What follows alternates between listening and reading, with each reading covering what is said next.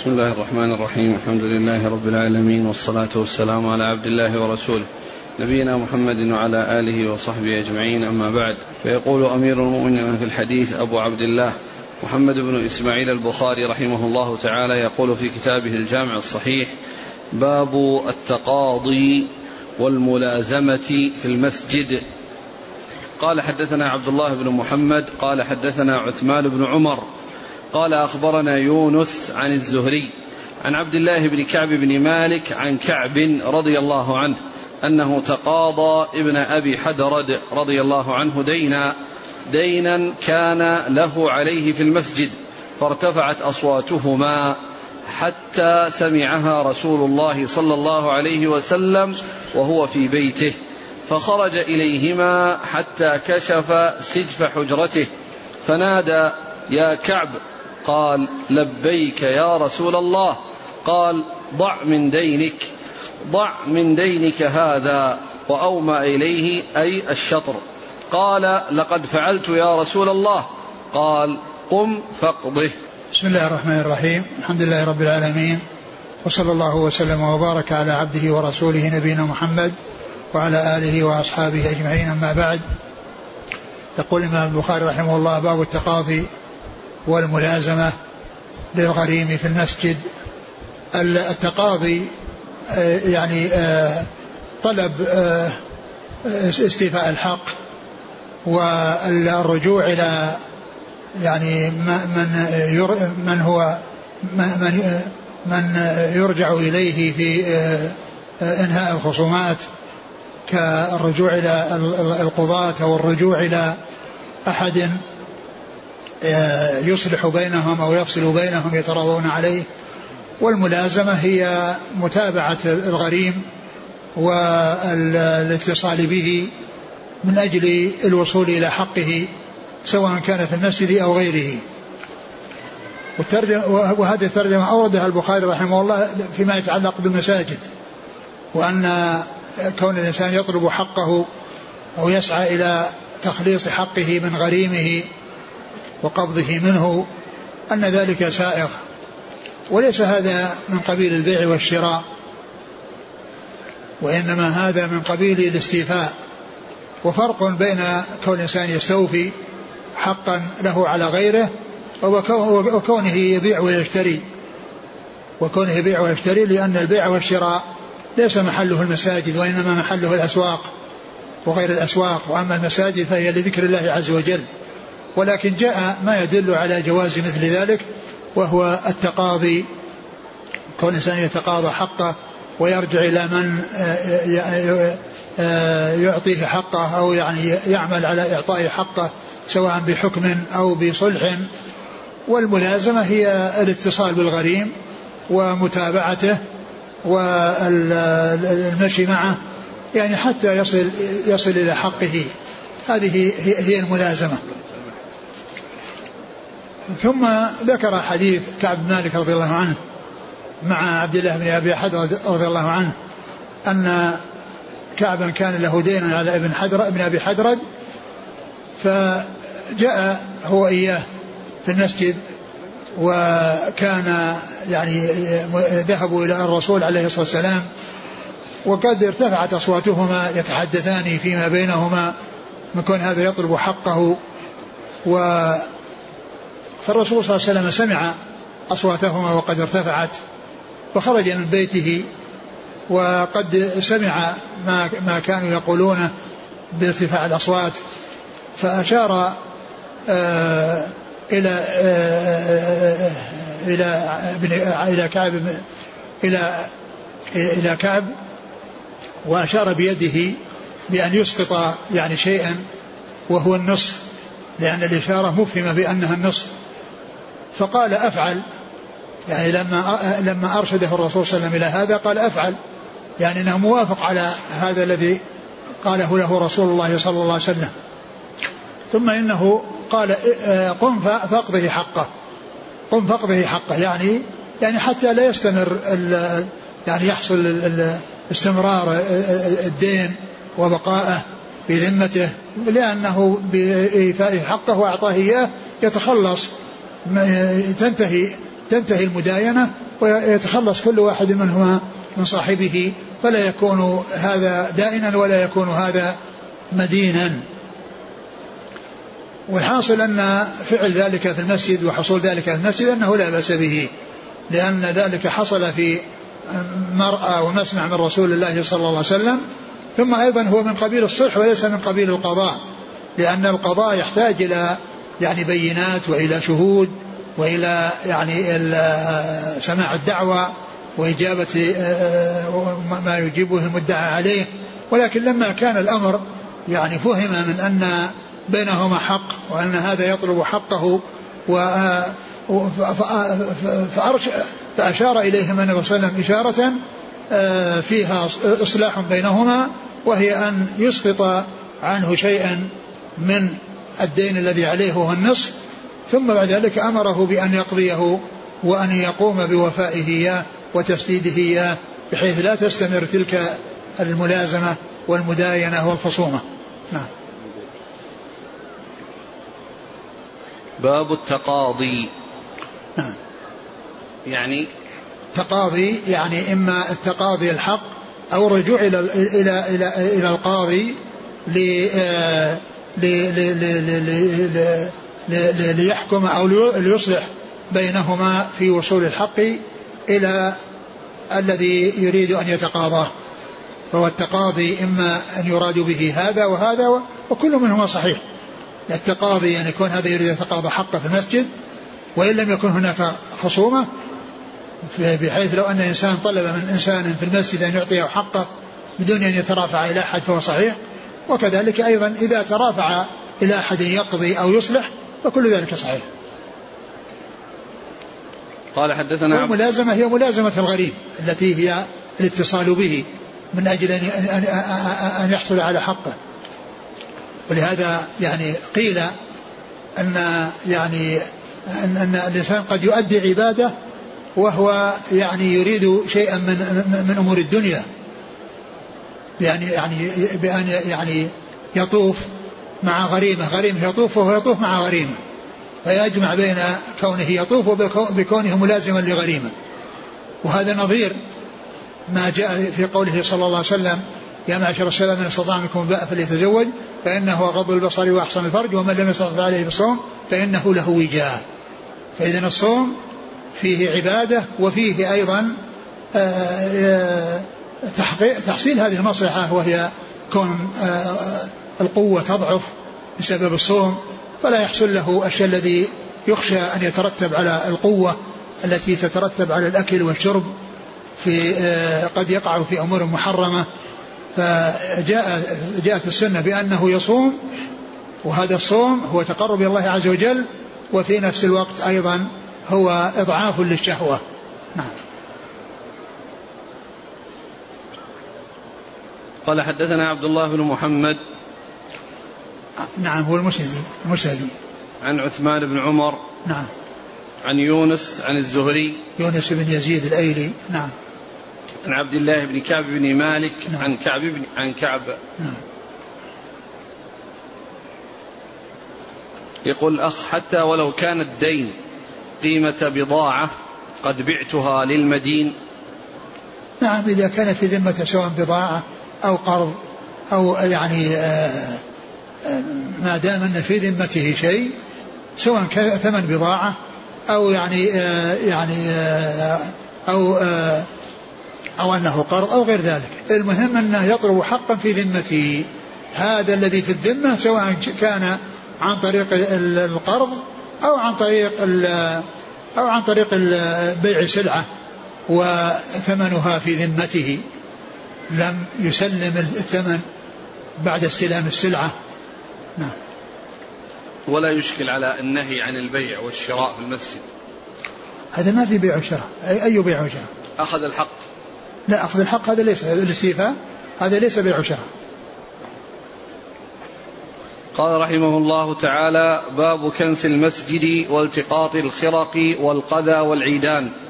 قال حدثنا سليمان بن حرب قال حدثنا حماد بن زيد عن ثابت عن أبي رافع عن أبي هريرة رضي الله عنه أن رجلا أسود أو امرأة سوداء كان يقوم المسجد فمات فسأل النبي صلى الله عليه وسلم عنه فقالوا مات.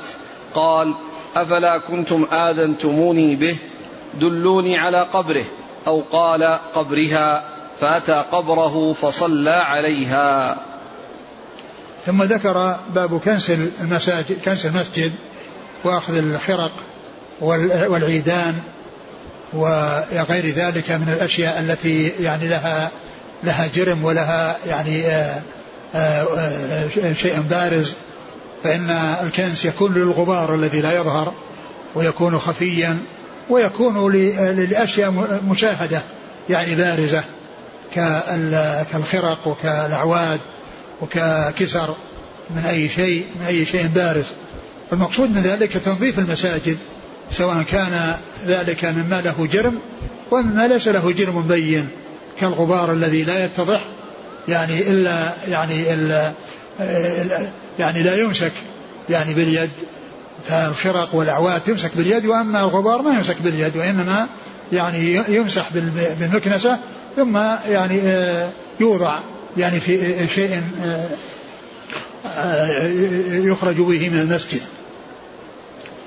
وهذا يعني من من وهذا من الأعمال الطيبة ومن الأعمال المستحبة والتي يرغب فيها والتي يمدح فاعلها ويثنى على فاعلها لأن هذا فيه صيانة بيوت الله وحفظها وإظهارها بالمظهر الطيب.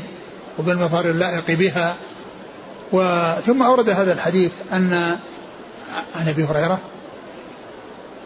نعم. عن أبي هريرة رضي الله عنه أن أن امرأة أو رجلا أسود أو سوداء كان أو كانت تقوم المسجد تقمه يعني تخرج القمامة والكناسة والزبالة وتخرجها منه مثل مثل هذه الأشياء التي ترجم لها المصنف.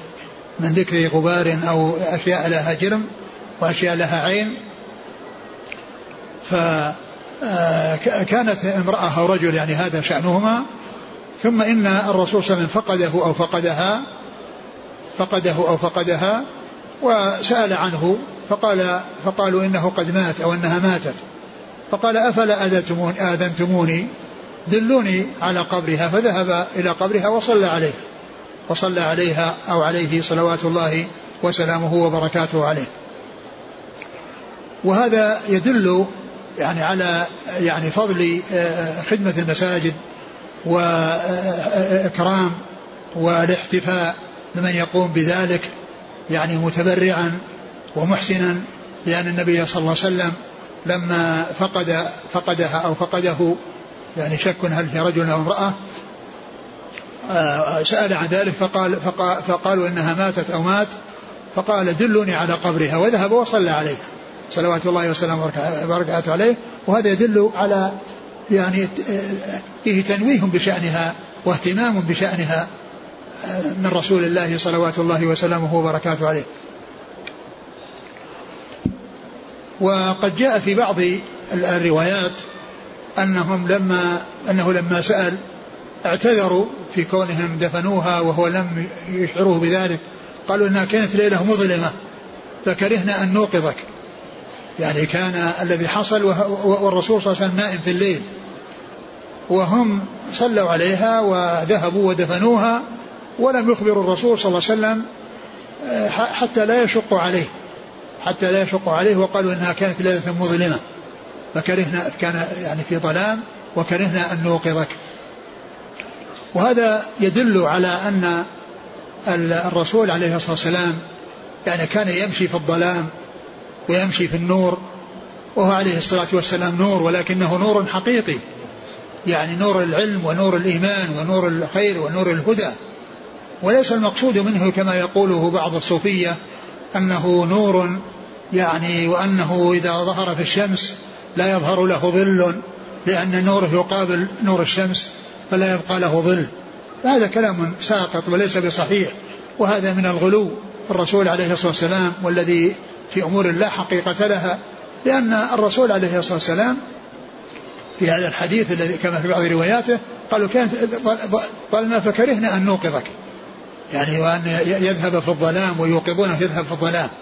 وقد سبق أن مر بنا الحديث الذي كانت عائشة تكون في قبلته ويصلي وقالت والبيوت يومئذ لها مصابيح ليس فيها مصابيح. فكان إذا سجد غمزها وإذا انتهى من سجوده مدت, مدت رجليها في قبلته صلى الله عليه وسلم. ومحل الشاهد من ذلك في هذا الموضوع قولها والبيوت يومئذ ليس لها مصابيح. البيوت يومئذ ليس فيها مصابيح. ثم أيضا يدل أيضا على الصلاة على الجنازة لمن فاتته ومن لم يصلي عليها. فإنه يصلي عليها على القبر في قبرها بعدما تدفن وكذلك يجوز أن يصلي عليها قبل الدفن إذا كان جماعة وكان القبر يعني آه، يعني ينتظرون تهيئته وأصلاحه فلهم أن يصلوا عليها وهي قبل أن تدفن ولهم أن يصلوا عليها بعد الدفن.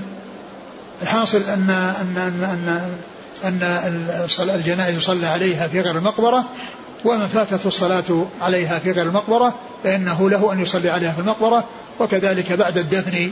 وقد قال بعض أهل العلم إلى إلى عهد قريب لأن الرسول صلى الله عليه وسلم صلى عليها بعد وقت قريب وحدده بعض أهل العلم بشهر أو نهاية شهر وأنه بعد ذلك لا يذهب ويصلى عليها وإنما يدعى لصاحبه يعني من بلغه الخبر وهو متأخر فإنه يدعو له. نعم. قال حدثنا سليمان بن حرب عن حماد بن زيد عن ثابت ثابت بن أسلم البناني. عن أبي رافع الأعرج. عن أبي رافع أبو رافع نصيع الصائغ. نعم. عن أبي هريرة. نعم. يقول هل يصح أن يقال أن تنظيف المساجد فرض كفاية لو ترك أتم الجميع أم يكتفى بقولنا مستحب؟ هو بقاؤها يعني بقاؤها آه، متسخة. هذا لا يليق بالناس أن يفعلوا ذلك. وإذا لم يكن هناك متبرع فإن آه، آه، ولاة الأمر يعني يعينون لها من يقوم بذلك. يعينون لها من يقوم بذلك. ولكن في ذلك الزمان كان الصحابة رضي الله عنهم وأرضاهم يتنافسون في الخير ويحرصون على الخير. ويتقدمون بمثل هذه الأعمال فتنظيف المساجد لا بد منه فإن حصل من يعني يحصل فيه منافسة عليه بين الناس وتبقى نظيفة فيعني فذاك والأولى أيضا أن يخصص من يكون مسؤولا عنها وأن تكون من وظيفته ومن عمله تنظيف تنظيف المسجد بحيث يكون مسؤولا عنه. بخلاف ما إذا كان الناس ليس عندهم اهتمام بالغ وليس عندهم حرص جديد فقد يتكل بعضهم على بعض ويعني يسند الأمر أو يرمي على غيره وأن غيره يقوم به. لكن إذا كان آه، حصل آه، من يقوم به آه، دون أن يحصل بقاء توسيخ المسجد وإلا فإن فإنه يكون من بيت المال ويكون من من مال الدولة ومن المال العام من يخصص ومن يعين للقيام بهذه المهمة كما هو الشأن الآن في المساجد فإن تنظيفها في أناس معينين. لكن الإنسان إذا وجد وسخ ورأى وسخا بين يزيل يزيله. مر معنا باب نوم المرأة في المسجد. كانت وليدة سوداء لحي من العرب فاعتقوها هل هي صاحبة الخبر؟ ما أدري وهذه قيل قيل قيل إنها أم محجن يقال لها كنيتها أم محجن هذه المرأة هذيك ما أدري هل هي هذا قيل فيها هذا ولا لا؟ قال رحمه الله تعالى باب تحريم تجارة الخمر في المسجد قال حدثنا عبدان عن أبي حمزة عن الأعمش عن مسلم عن مسروق عن عائشة رضي الله عنها أنها قالت لما أنزل لما أنزل الآيات من سورة البقرة في الربا خرج النبي صلى الله عليه وسلم إلى المسجد فقرأهن على الناس ثم حرم تجارة الخمر. ثم ذكر باب تحريم تجارة الخمر في المسجد, في المسجد. المقصود من ذلك ذكر تحريم. المقصود من ذلك ذكر تحريم الخمر في المسجد. لأن بيان الأحكام الشرعية تكون في المساجد. هذا مثل الباب الذي سبق أن مر بنا قريبا ذكر البيع والشراء على المنبر. ذكر البيع والشراء على المنبر يعني الكلام فيه وبيان الأحكام فيه وأن ذلك غير سائغ وبيان الأحكام الشرعية على المنابر. فهذا هذه الترجمة مثل تلك الترجمة. فليس المقصود المقصود التحريم وإنما المقصود ذكر التحريم. المقصود ذكر التحريم تحريم بيع الخمر في المسجد. يعني بين أن بين في المسجد أن تحريم الخمر أن الحمر حرام أن الخمر حرام.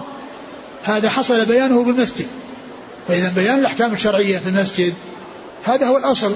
لأن المساجد بنيت لذكر الله عز وجل وللتفقيه في دين الله وللتعليم وللتوجيه والإرشاد وما إلى ذلك. فهذا هو الذي بنيت له المساجد. وليس المقصود من ذلك تحريم التجارة. فإن فإن التجارة في الخمر حرام في كل مكان بعد تحريمها. وشرب الخمر حرام في كل مكان. في المسجد وغير المسجد كل ذلك لا يجوز. والمساجد من باب أولى. ولكن الترجمة يراد بها الذكر. ذكر التحريم وليس المقصود التحريم. لأن الخمر حرام في كل مكان. بيعها وشراؤها حرام وشربها حرام. في كل مكان. والمساجد من باب أولى ولكن الترجمة هنا لا يراد بها التحريم في المسجد وإنما ذكر التحريم في المسجد ذكر التحريم في المسجد. ثم ذكر هذا الحديث أن النبي صلى الله عليه وسلم لما نزلت آية الربا يعني آه، آه، بين قرأها على الناس في المسجد ثم حرم الخمر يعني بين حرمتها بين حرمة الخمر في المسجد. وهذا واضح يعني المقصود من ذلك هو بيان التحريم. بيان التحريم في المسجد وذكر التحريم في المسجد. فهمك إيش؟ المتن قالت عائشة رضي الله عنها لما أنزل الآيات من سورة البقرة في الربا خرج النبي صلى الله عليه وسلم إلى المسجد فقرأهن على الناس. ثم حرم تجارة تجارة الخمر. نعم محل الشاهد حرم تجارة الخمر يعني في المسجد. حرمها في المسجد يعني ذكر تحريمها في المسجد. يعني آه، ذكر تحريمها في المسجد. وليس المقصود تحريمها في المسجد إنها تكون حراما في المسجد هي حرام في كل مكان. نعم. قال حدثنا عبدان. عبدان هو عبد الله بن عثمان المروزي وهذا لقب وهذا من الألقاب التي تكون منحوتة من الأسماء. منحوتة من الأسماء مثل عبدان من عبد الله وكذلك عباد من عبد الله ودحيم من عبد الرحمن ويعني آه، هداب من هدبة. يعني فيكون آه، الاسم يعني يشتق منه لقب أو يؤخذ منه لقب. نعم. عن أبي حمزة. عن عن عبدان عن أبي حمزة. أبي حمزة هو السكري وهو السكري. والسكري هذه يعني آآ آآ من النسب التي هي إلى غير ما يتبادر إلى الذهن غير ما يتبادر الذهن لأن متبادر الذهن أنه يبيع السكر أو يصنع السكر وليس المقصود وليس هذا النسبة يعني هنا كذلك وإنما المقصود أنه كان حلو المنطق وكلامه حسن كلامه عذب فلهذا يقال له السكري كلامه يعني مثل السكر. فهذه نسبة إلى غير ما يسبق إلى الدهن مثل الحدة الحدة المتبادل إلى الذهن أنه يبيع الأحذية أو يصنع الأحذية والواقع أنه ليس صانعا ولا بائعا وإنما كان يجلس عند الحذائين. يجلس عند الحذائين وكان يقول للحذاء احذو على كذا. يعني يرسم له رسم يقول احذو عليه. يعني معناه أنه يشق. على مقدار الخط الذي يعني يكون الذي يخط يعني حاذق وفطن أما الإنسان الذي ليس حاذق فإنه إذا شق يعني يصير فيه دخول وخروج. مثل ما قال الشاعر ولا أنت تفري ما خلقت وبعض القوم يخلق ثم لا يفري. ولا أنت تفري ما خلقت وبعض القوم يخلق ثم لا يفري. يعني بعض الناس يقدر وينفذ وفقا للتقدير. ومن الناس من يقدر ثم لا ينفذ وفقا للتقدير. فكان يقول للحذاء احذو على كذا فقيل له الحذاء. ومر بنا قريبا يزيد بن صهيب الفقير وأن المتبادر إلى الذهن أنه فقير من فقير من الفقر ليس ضد الغنى. والواقع خلاف ذلك لأنه كان يشكو فقار ظهره. كان يشكو فقار, يشكو ظهره فكان يقال له الفقير. وكذلك الرجل الذي وصف أو لقب بأنه الضال لأن المتبادل الذهن يعني نسبة إلى شيء غير طيب وهو الضلال. الضلال يعني في في الحق والضلال عن الحق والواقع أنه خلاف ذلك لأنه تاه في طريق مكة أو ضاع في طريق مكة فكان يقال له الضال. فهي نسب أو هذه الأشياء من مما يقال فيه نسبة إلى غير ما يتبادر للذهن. فالذي معنى السكري ليس نسبة إلى غير ما يتبادر للذهن نعم. عن الأعمش. نعم الأعمش سليمان بن مهران الكاهلي وهذا لقب اشتهر به. نعم. عن مسلم. آه ابن, ابن صبيح وهاب الضحى. عن مسروق. ابن أجدع عن عائشة. نعم.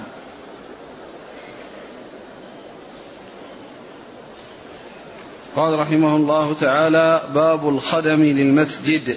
وقال ابن عباس نذرت لك ما في بطني محررا للمسجد يخدمها. قال حدثنا أحمد بن واقد قال حدثنا حماد عن ثابت عن أبي رافع عن أبي هريرة رضي الله عنه أن امرأة أو رجلا كانت تقم المسجد ولا أراه إلا امرأة. فذكر حديث النبي صلى الله عليه وسلم أنه صلى على قبره. ثم ذكر باب الخدم للمسجد. يعني أن المسجد يحتاج إلى خدم سواء كانوا متبرعين أو معينين وموظفين من جهة الدولة. المساجد لا بد من تنظيفها ولا بد من العناية بها والاهتمام بها فإن قام أو أحد يعني آه، قام به فيعني فهو محسن. وإن عينت الدولة من يقوم بذلك ويتعاهده بحيث لا يعني بعض الناس يعني آه، يجعل الأمر يعني موكولا إلى غيره وكل واحد يرميه على غيره وقد يفعل هذا وقد ينسى هذا. فإنه إذا عين أشخاص هذه وظيفتهم وهذه مسؤوليتهم ويتابعون عليها وإذا وجد في المسجد وسخ فإنهم يعني يعاتبون عليه هذا هو هذا هو الذي ينبغي. ثم ذكر هذا الأثر عن عن ابن عباس في قوله إني نذرت لك ما في بطني محررا. قال يعني لخدمة المسجد لخدمة المسجد. وكانوا يعني في في في فيما مضى يعني يحصل منهم اهتمام بالمساجد وبأماكن العبادة. ف فكان يعني قد يحصل الإنسان ينذر ولده الذي يأتي يعني يأتي له من الولد وهو في بطن أمه أو هي تنذر يعني ما في بطنها أن يكون يعني يقوم بخدمة المسجد وبتنظيف المسجد والعناية بالمسجد. وهذا يدل على الاهتمام بأماكن العبادة يعني في الأمم السابقة. وهذه الأمة هي من باب أولى. وهذه الأمة هي من باب أولى وأنه إذا كان الأمم السابقة يحصل من هذا الشيء فإن خدمة المساجد والعناية بها هذا مطلوب لكن ليس لا ينظر الإنسان أن أن يعني يجعل ولده يعني خادما المسجد لأن لكن لو نذر على نفسه أنه يكون خادم المسجد نعم يأتي بنذره.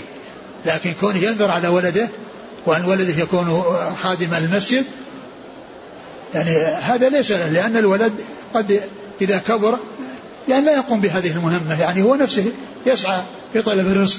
اللهم إلا أن يكون يعمل في المسجد بأجر وبشيء يعني يقيت به نفسه. فالحاصل أن, أن, أن هذا كان في الأمم السابقة وأنه إذا كانت الخدمة المساجد وصيانتها وأماكن العبادة موجودة في الأمم السابقة وأنهم يهتمون بها فكذلك الاهتمام في هذه الأمة. لكن لا يكون بكل إنسان ينظر ولده. لأن هذا يكون سائر في شرع من قبلنا لكن بالنسبة لشرعنا ما جاء أن أحد ينذر أنه يعني إذا ولد له مولود يكون هذه مهمته ولكن إذا نذر هو نفسه أنه يخدم المسجد فإنه يفي بنذره لأن هذه عبادة وهذه طاعة. أو أنه نذر أن يعني آه، يهيئ أو يعني يستأجر أو يدفع يعني الإجرة لمن يقوم في المسجد هذا لا شك أنه من أهم المهمات. ثم ذكر الحديث حديث أبي هريرة المتقدم فيما يتعلق بقصة بقصة ال ال يعني الرجل والمرأة يعني الذين تحصل منهم خدمة المسجد وأورده هنا من أجل آه، آه، خدمة المسجد والعناية به. نعم. قال حدثنا أحمد بن واقد نعم. عن حماد عن؟ عن ثابت حماد هو بن سلمة. بن زيد. حماد بن زيد. سلام ما يأتي. نعم نعم صح. نعم حماد بن زيد. في البخاري حماد بن زيد أبو سلمة ليس له رواية مسندة وإنه ليس له مستقلا وإنما يأتي بالتعليق ولهذا يرمز, يرمز له في التقريب وغيره آه، تعليقا فهو حماد بن زيد. نعم. عن ثابت عن أبي رافع عن أبي هريرة. لكن حماد كثير الرواية كثير الرواية عن حماد بن سلمة كثير الرواية عن عن ثابت. وفي مسد وفي صحيح مسلم أحاديث كثيرة من طريق حماد بن سلمة عن ثابت عفان عن آه، عفان بن مسلم وكذلك يعني حماد كل كل منهما يعني آه، آه، كثير عن عفان عن عن حماد عن عن ثابت. فكثيرا ما يأتي حماد بن سلمة يروي عن ثابت. قال رحمه الله تعالى باب الأسير أو الغريم يربط في المسجد. قال حدثنا إسحاق بن إبراهيم. قال أخبرنا روح ومحمد بن جعفر عن شعبة عن محمد بن زياد عن أبي هريرة رضي الله عنه عن النبي صلى الله عليه وعلى آله وسلم أنه قال إن عفريتا من الجن تفلت علي البارحة أو كلمة نحوها ليقطع علي الصلاة فأمكنني الله منه. فأردت أن أربطه إلى ساريه من سوار المسجد حتى تصبحوا وتنظروا إليه وتنظروا إليه كلكم. فذكرت قول أخي سليمان رب هب لي ملكا لا ينبغي لأحد من بعدي. قال روح فرده خاسئا. ثم ذكر باب ربط الأسير أو الغريم في المسجد. الأسير الذي آه، الذي يؤسر يعني من الكفار ويكون اسيرا وليس هناك ما كان هناك مكان سجن يوضع فيه به من يكون كذلك. فكان يعني يربط في المسجد ويعني يكون في المسجد حتى يرى الناس ويرى صلاة الناس والناس يعني يمرون عليه ويشاهد يعني مثل هذه الأشياء. التي قد التي يكون فيها آه تكون سببا في آه إسلامه كما سيأتي في قصة أمامة بن ثال وذكر هذا الحديث أن الرسول صلى الله عليه وسلم كان يصلي يعني من في المسجد وأنه تفلت إليه عفريت من الجن والعفريت هو المارد المارد من, من, من شياطين الجن فقد تفلت يعني أنه جاء إليه لي لي لي ليمشي أمامه وفي بعض يعني في بعض الروايات معه شهاب. والرسول صلى الله عليه وسلم أمسكه أمسكه وقال عليه الصلاة والسلام أنني أردت أن أربطه في سارية من سوار المسجد حتى يأتي الناس ويشاهدونه. ثم قال تذكرت دعوة أخي سليمان رب اغفر لي وهب لي ملكا لا ينبغي لأحد من بعدي. فتركته فرده خاسئا. يعني رده خاسئا ولم يربطه لأن لأن مثل هذا يعني من من من, من مما حصل لسليمان عليه الصلاة والسلام وقد سأل الله أن يعطيه ملكا لا ينبغي لأحد بعده. وقد كان كذلك. فإن الذي حصل لسليمان من الأمور الخارقة ومن الأمور العظيمة هذا شيء لا لا يمكن أن يكون لأحد من البشر بعده حتى في هذا الزمان. الذي تقدمت فيه الصناعة وحصل فيه ما حصل من التقدم الصناعي فإن فإنه لا يمكن أن يصلوا إلى ما وصل إليه سليمان. لأن سليمان عليه الصلاة والسلام عرش بلقيس جاء من اليمن إلى الشام في لحظة. ولا يمكن لأحد أن يفعل ذلك. لا يمكن أن يفعل أحد يعني قال عفريت من الجن قال أيكم يأتيني بعرشه قبل يأتيني قال أنا أتيك به قبل أن تقوم مقامك. يعني الجلسة اللي كانوا جالسينها ما ينفض الاجتماع والجلوس إلا وقد أحضره من اليمن. قال الذي عنده علم الكتاب أنا أتيك به قبل أن يرتد إليك طرفه. فجاء بلحظة. هذا لا يمكن أن يحصل لأحد في هذا الزمان. أبدا ولا بعد هذا الزمان. بل الله عز وجل أعطاه ذلك فكانت يعني يعني سخر له الريح تجري بأمره وكذلك سخر له الإنس والجن والطير كما جاء ذلك مبينا في القرآن. فالرسول صلى الله عليه وسلم ترك ربطه وأن يشاهده الناس لهذه الدعوة التي حصلت من, من, من سليمان عليه الصلاة والسلام أن يعني لا يحصل لأحد بعده ملك يكون مثل مثل ملكه. نعم.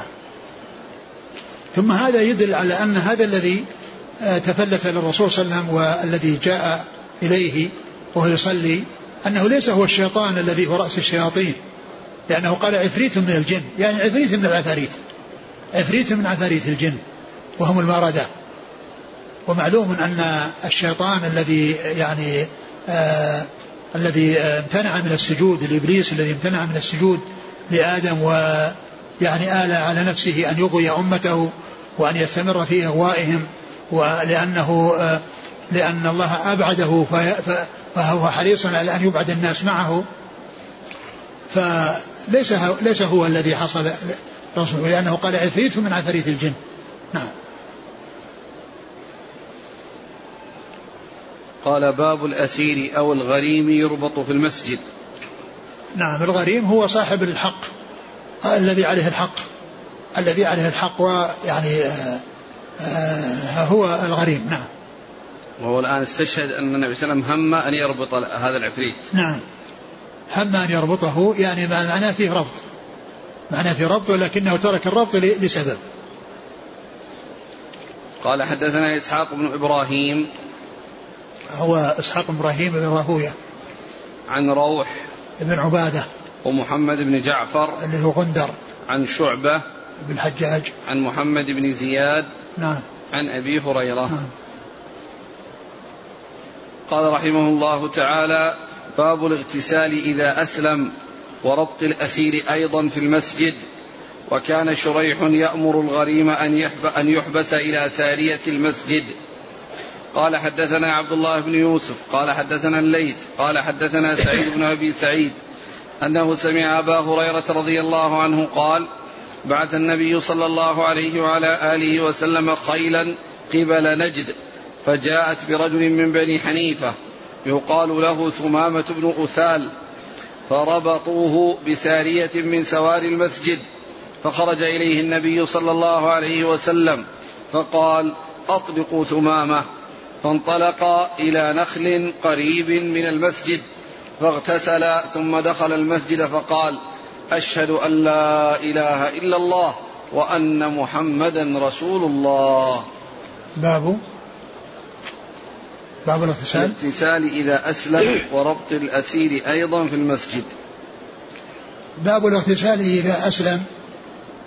يعني أن الإنسان الكافر يعني بعدما يسلم أو عند الإسلام يغتسل ليزيل ما كان عليه في حال الكفر من النجاسات من الجنابات وما إلى ذلك لأنهم يعني لا يتقون النجاسات لا في يعني في في ثيابهم ولا في أجسامهم ف فكان فكان معروفا عندهم أنهم يغتسلون.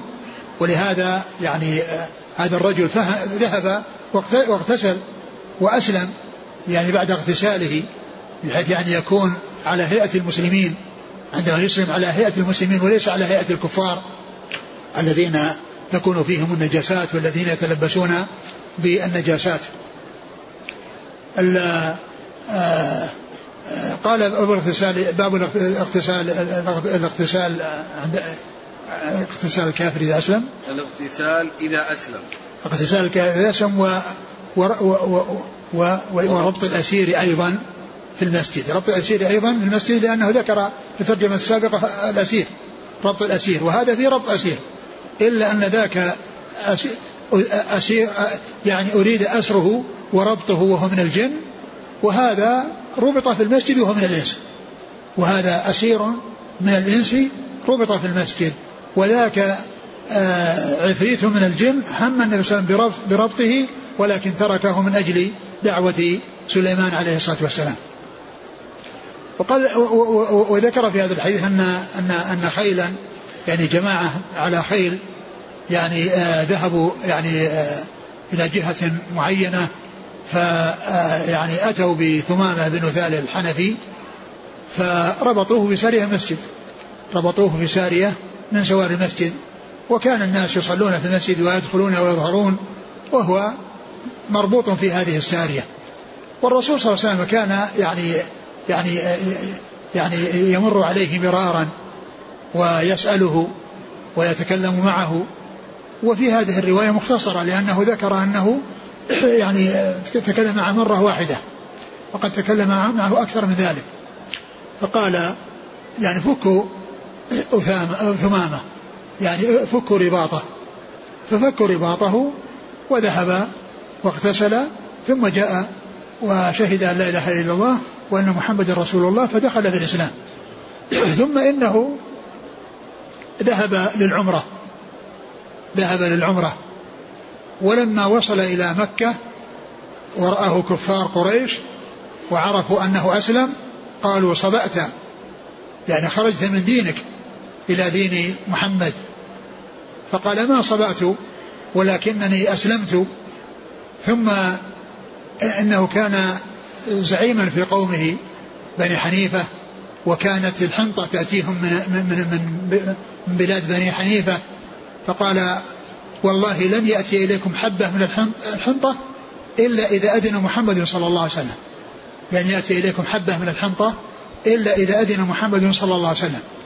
فكانوا بعد ذلك يسعون إلى ان إلى أنه يأمر آه، آه، ثمامة بأن يرسل إليهم الحنطة يعني لحاجتهم إليها. فكان ذلك من آثار المعاملة الطيبة للرسول صلى الله عليه وسلم أنه دخل في الإسلام وصار منه هذا الموقف العظيم ضد الكفار آه، آه، الذي جعلهم يعني بعد ذلك يتألمون لهذا الذي حصل منه يعني بسبب قولهم له صبأت وأنهم يعني عابوا عليه ذلك. فكانوا يطلبون من النبي صلى الله عليه وسلم أن يعني يأذن لثمامة ولأهل اليمامة أن يرسلوا الحنطة إلى إليهم في مكة. نعم. قال حدثنا عبد الله بن يوسف. نعم. عن الليث. نعم. عن سعيد بن أبي سعيد. نعم. عن أبي هريرة. نعم. إذا ما حكم اغتسال الكافر إذا أسلم؟ آه ما أتذكر الآن هل هو يعني انه إنه واجب ولا لكنه يعني ما كما هو معلوم ان انها كان متلبس بأشياء ومعلوم أن إزالة النجاسات أنها مطلوبة ومتعينة.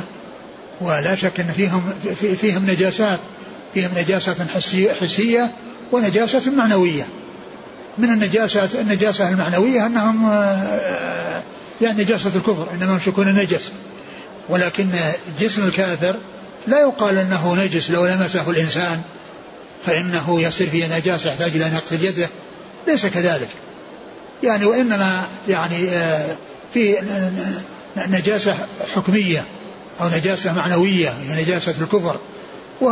ويكون عندهم نجاسة وهي عدم عدم التنظف من الجنابة وعدم آه، طبعا ما كانوا يتنزهون وما كانوا يغسلون ف لا أدري يعني الحكم يعني هل هو واجب وأنه لا يسم الإنسان إلا وقد اغتسل؟ لا أتذكر قال في الترجمة باب الاغتسال إذا أسلم وربط الأسير أيضا في المسجد.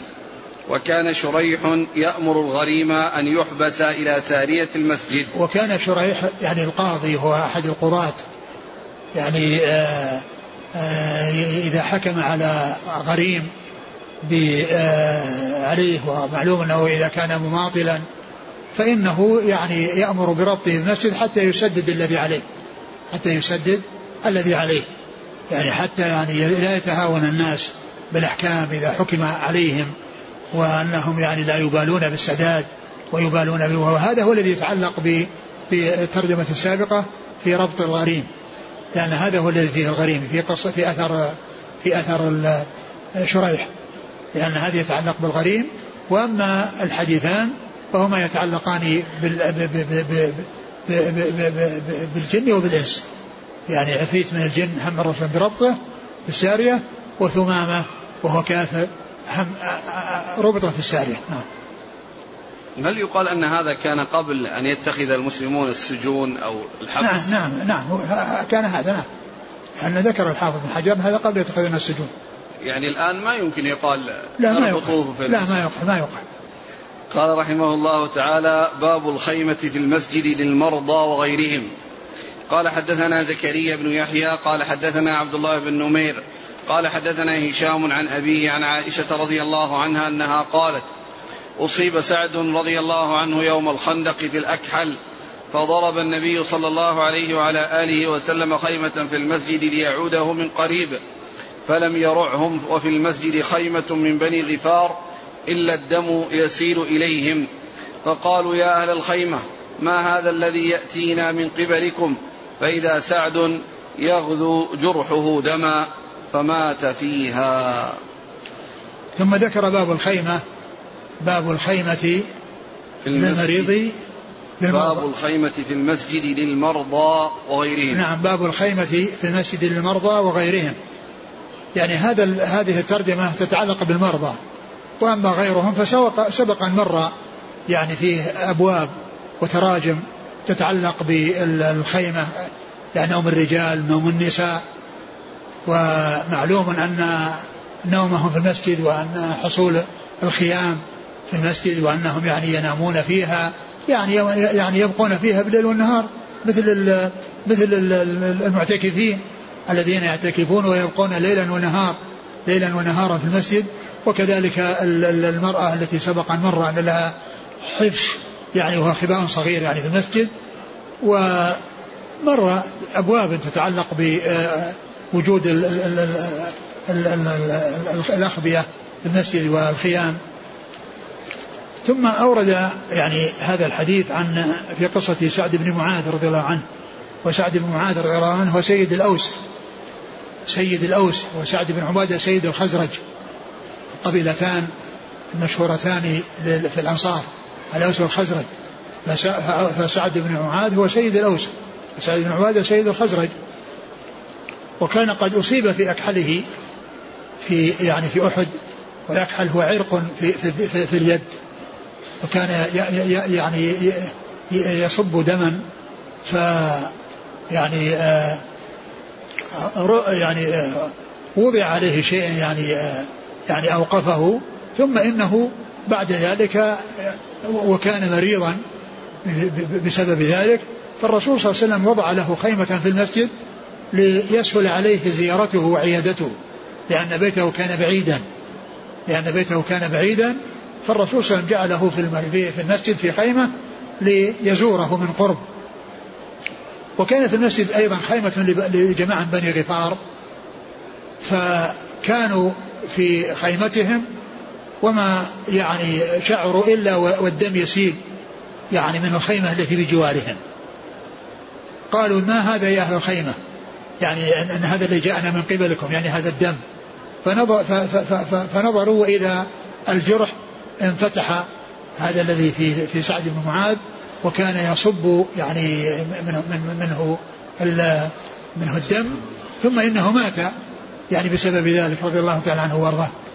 والمقصود من ذلك وجود الخيمة للمريض أو المرضى يعني عند الحاجة كونهم يكونون في المسجد أن ذلك لا بأس به سواء كان مرضى أو غير مرضى يعني سواء الحاجة مثل هذا الصفه ومثل المعتكفين ومثل الذي يعني يعني يسكن في المسجد يعني حيث لا يتمكن إسكانه في خارج المسجد. قال حدثنا زكريا بن يحيى نعم. عن عبد الله بن نمير نعم. عن هشام عن أبيه عن عائشة. نعم. قال رحمه الله تعالى باب إدخال البعير في المسجد للعلة. وقال ابن عباس رضي الله عنهما طاف النبي صلى الله عليه وعلى آله وسلم على بعير. قال حدثنا عبد الله بن يوسف قال أخبرنا مالك عن محمد بن عبد الرحمن بن نوفل عن عروة عن زينب بنت أبي سلمة رضي الله عنهما عن أم سلمة رضي الله عنها أنها قالت شكوت إلى رسول الله صلى الله عليه وعلى آله وسلم أني أشتكي. قال طوفي من وراء الناس وأنت راكبة.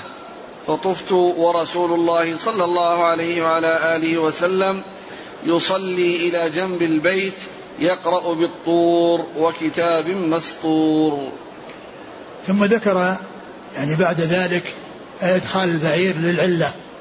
إدخال البعير في المسجد للعلة. نعم. نعم.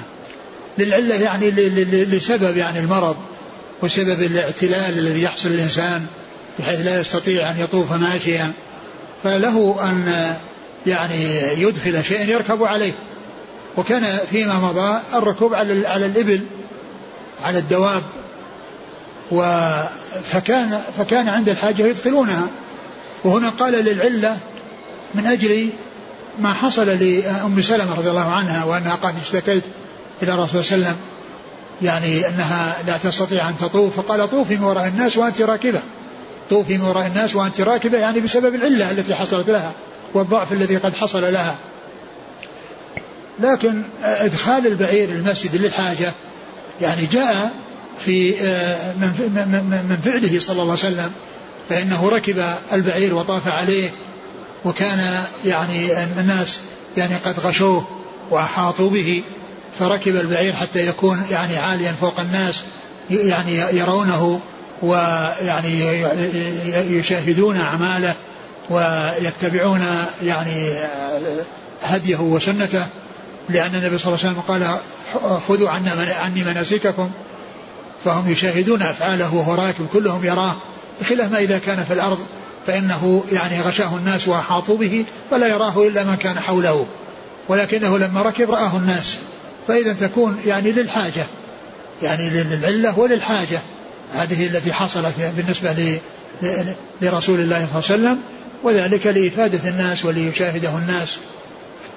وهذا يعني يستدل به على أن البعير وكذلك غيره مما يؤكل لحمه أن الأبوال والأرواث طاهرة لأنها لا تنجس المسجد ولا يتنجس المسجد بها وإنما هو قدر إذا وجد يزال القدر يعني مثل المخاط والبصاق وما إلى ذلك من الأشياء القذرة التي ليست نجسة. فالمسجد لا يعرض يعني النجاسات فلا يدخل الحمار. يعني المسجد لأن الحمار نجس بولة بولة نجس. وكذلك الأشياء التي لا يؤكل لحمها نجسة. وإنما يعني ما كان مأكول اللحم هو الذي يكون بوله وروثه طاهرا.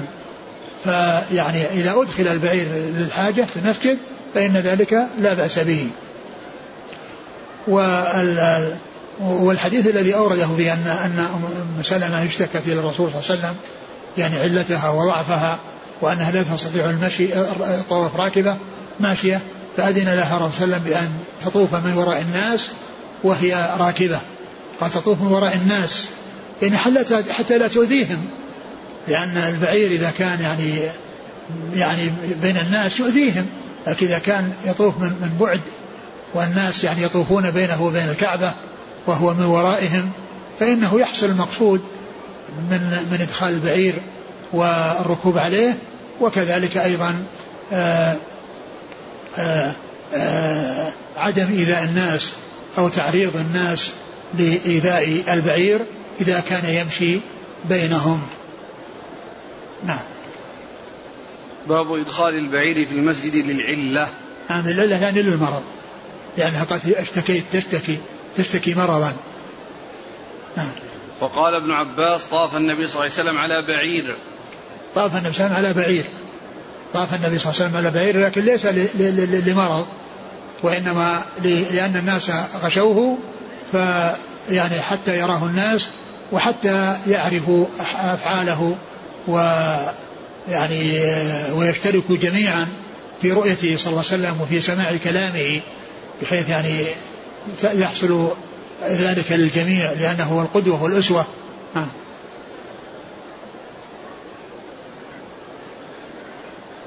قالت أم سلمة وقد, وقد سبق أن مر الحديث وسيأتي في الحج كان على بعير ويستلم الركن بمحجن. يستلم الركن بمحجن يعني عصا محنية الرأس يعني آه يعني ينزلها ويجعلها تمس المحجن. نعم تمس الحجر. أن أم سلمة رضي الله عنها شكت إلى رسول صلى الله عليه وسلم قالت فقال لها طوفي من وراء يعني شكت الناس. شكت المرض يعني وأنها لا تستطيع الركوع تستطيع الطواف ماشية. فقال طوفي من وراء الناس وأنت راكبة. نعم. فطفت من وراء فطفت ورسول صلى الله عليه وسلم يصلي إلى جنب البيت يقرأ بالطور وكتاب مستور. نعم. قال حدثنا عبد الله وهذا في صلاة الفجر عند مغادرة مكة. نعم. قال حدثنا عبد الله بن يوسف عن مالك نعم. عن محمد بن عبد الرحمن بن نوفل نعم. نعم. عن عروة عن زينب بنت أبي سلمة عن أم سلمة قال رحمه الله تعالى باب قال حدثنا محمد بن المثنى قال حدثنا معاذ بن هشام قال حدثني أبي عن قتادة قال حدثنا أنس رضي الله عنه أن رجلين من أصحاب النبي صلى الله عليه وعلى آله وسلم خرجا من عند النبي صلى الله عليه وسلم في ليلة مظلمة ومعهما مثل المصباحين يضيئان بين أيديهما. فلما افترقا صار مع كل واحد منهما واحد واحد حتى أتى أهله. ثم قال باب والأصل في ذكر الباب بدون ترجمة أنه بمثابة الفصل من الباب الذي قبله وأنه مرتبط بالباب الذي قبله وأنه فصل من فصوله وجزء من جزئياته. وفيها وهذا الحديث وهذا الباب ليس من هذا القبيل لأنه لا علاقة له بإدخال البعير في المسجد العلة. إدخال البعير المسجد العلة يعني هذا الحديث الذي آه، ذكر في هذه الترجمة أو في هذا الباب الذي بدون ترجمة ليس له علاقة في الباب الذي قبله ليس له علاقة في الباب الذي قبله. فقيل إنه بيض يعني يعني له وأنه يعني لم يذكر الترجمة وقيل غير ذلك. والأقرب كما قال الحافظ بن حجر أن أن هذا يتعلق بالذهاب إلى المساجد في الظلمات وأن الإنسان يعني يذهب يعني في الظلام ويأتي في الظلام يعني من المسجد يذهب إليه في الظلام ويأتي في الظلام وأن هذا من من أجل الأعمال ومن أفضل القربات آه لأن الجنة حفت بالمكاره والنار حفت بالشهوات ومن الأشياء التي فيها مشقة يعني كون الإنسان يمشي في الظلام وكونه يعني يكون فيه برد وكونه يكون فيه حر وشمس حرارة شديدة فالجنة حفت بالمكاره.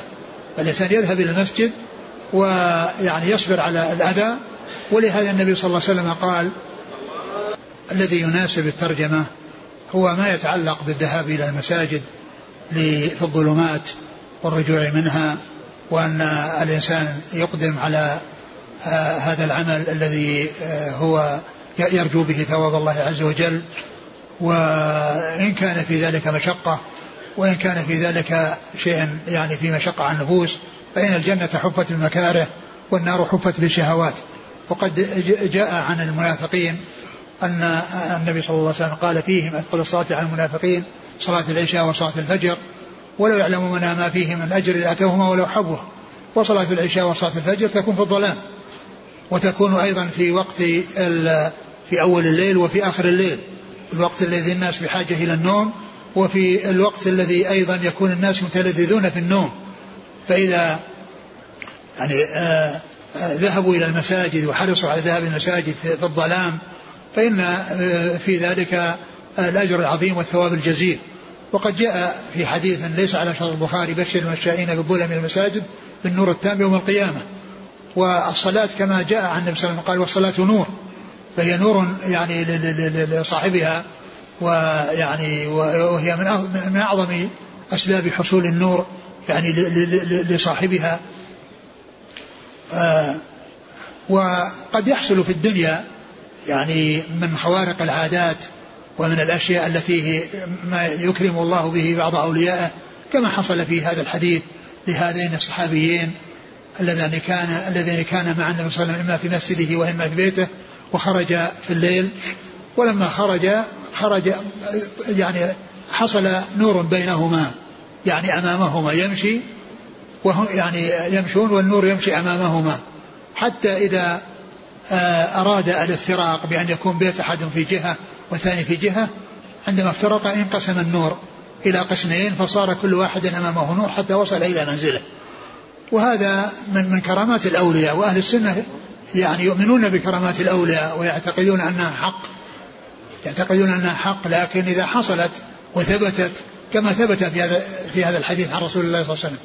أما مجرد الحكايات التي تنسب إلى بعض الأولياء وقد تكون مختلقة وقد تكون يعني مكذوبة فإن هذه لا يلتفت إليها. والولاية الولاية في الحقيقة هي هي آه، اتباع كتاب الله وسنة رسوله صلى الله عليه وسلم. كما قال الله عز وجل ألا إن أولياء الله لا خوف عليهم ولا يحزنون. الذين آمنوا وكانوا يتقون. هذا تعريف أولياء الله عز وجل. ليس لهم يعني ميزة خاصة يعني يتميزون بها عن الناس آه، بأمور يعني تدعى لهم أو يدعونها لأنفسهم كما يحصل بعض المفتونين في يعني من من من من, من, من الصوفية الذين يعني آه، يغلو فيهم الناس ويحبون أن يغلو فيهم الناس. يحبون أن يغلو فيهم الناس فإن الكرامات إذا كانت ثابتة وجاءت آه، في يعني على وجه يعني يثبت فإنها أهل السنة يؤمنون بها ويصدقون. ومن أمثلة ذلك هذا الذي حصل لهذا الصحابيين وهما أسيد بن حضير وعباد بن بشر رضي الله عنهما. هذان هما الصحابيان الذين حصل لهما هذا النور وهم يعني قادمون من المسجد إلى بيوتهما في الليل. نعم أعد الحديث. عن أنس أن رجلين من أصحاب النبي صلى الله عليه وسلم خرجا من عند النبي صلى الله عليه وسلم في ليلة مظلمة ومعهما مثل المصباحين يضيئان بين أيديهما. يعني مثل المصباحين يعني يعني منع خطين من النور يضيئان بين أيديهما. ها. فلما افترقا صار مع كل واحد منهما واحد حتى أتى أهله. يعني هذين المصباحين لكل واحد منهم مصباح ولما أراد أن يفترق لكون هذا بيته في جهة وهذا في جهة يعني صار كل واحد أمامه مصباح كل واحد أمامه أمامه مصباح فهذه من كرامات الأولياء التي يثبتها أهل السنة والجماعة وهي التي تثبت بأسانيد صحيحة وتكون لأولياء الله حقا. وخير أولياء الله أصحاب رسول الله عليه الصلاة والسلام رضي الله عنهم. وهم خيار الأولياء وهم سادات الأولياء. هم خيار الأولياء وسادات الأولياء وهم آه، المقدمون في كل خير والسابقون إلى كل خير رضي الله تعالى عنهم و و وأرضاهم. نعم. قال حدثنا محمد بن المثنى نعم. عن معاذ بن هشام نعم. عن أبيه نعم الدستوائي نعم. عن قتادة نعم. عن أنس. نعم. شوف كلام الحافظ بن حجر على الترجمة. قال كذا هو الأصل بلا ترجمة وكأنه بيض له فاستمر كذلك. وأما قول ابن رشيد إن مثل ذلك إذا وقع للبخاري كان كالفصل من الباب فهو حسن حيث يكون بينه وبين الباب الذي قبله مناسبة بخلاف مثل هذا الموضع. وأما وجه تعلقه بأبواب المساجد فمن جهة أن الرجلين تأخرا مع النبي صلى الله عليه وسلم في المسجد في تلك الليلة المظلمة لانتظار صلاة العشاء معه. فعلى هذا كان يليق أن يترجم له فضل المشي إلى المسجد في الليلة المظلمة. ويلمح بحديث بشر المشائين في الظلم إلى المساجد بالنور التام يوم القيامة. وقد أخرجه أبو داود وغيره من حديث بريدة. وظهر شاهده في حديث الباب لإكرام الله تعالى هذين الصحابيين بهذا النور الظاهر وادخر لهما يوم القيامة ما هو أعظم وأتم من ذلك إن شاء الله تعالى. باب الخوخة. نقف عند هذا. والله تعالى أعلم وصلى الله وسلم وبارك على عبده ورسوله نبينا محمد وعلى آله وأصحابه أجمعين. جزاكم الله خيرا وبارك الله فيكم وألهمكم الله الصواب ووفقكم للحق. نفعنا الله ما سمعنا وغفر الله لنا ولكم وللمسلمين أجمعين. آمين. يقول هل تجوز الوكالة في المسجد أم أن هذا من قبيل البيع والشراء؟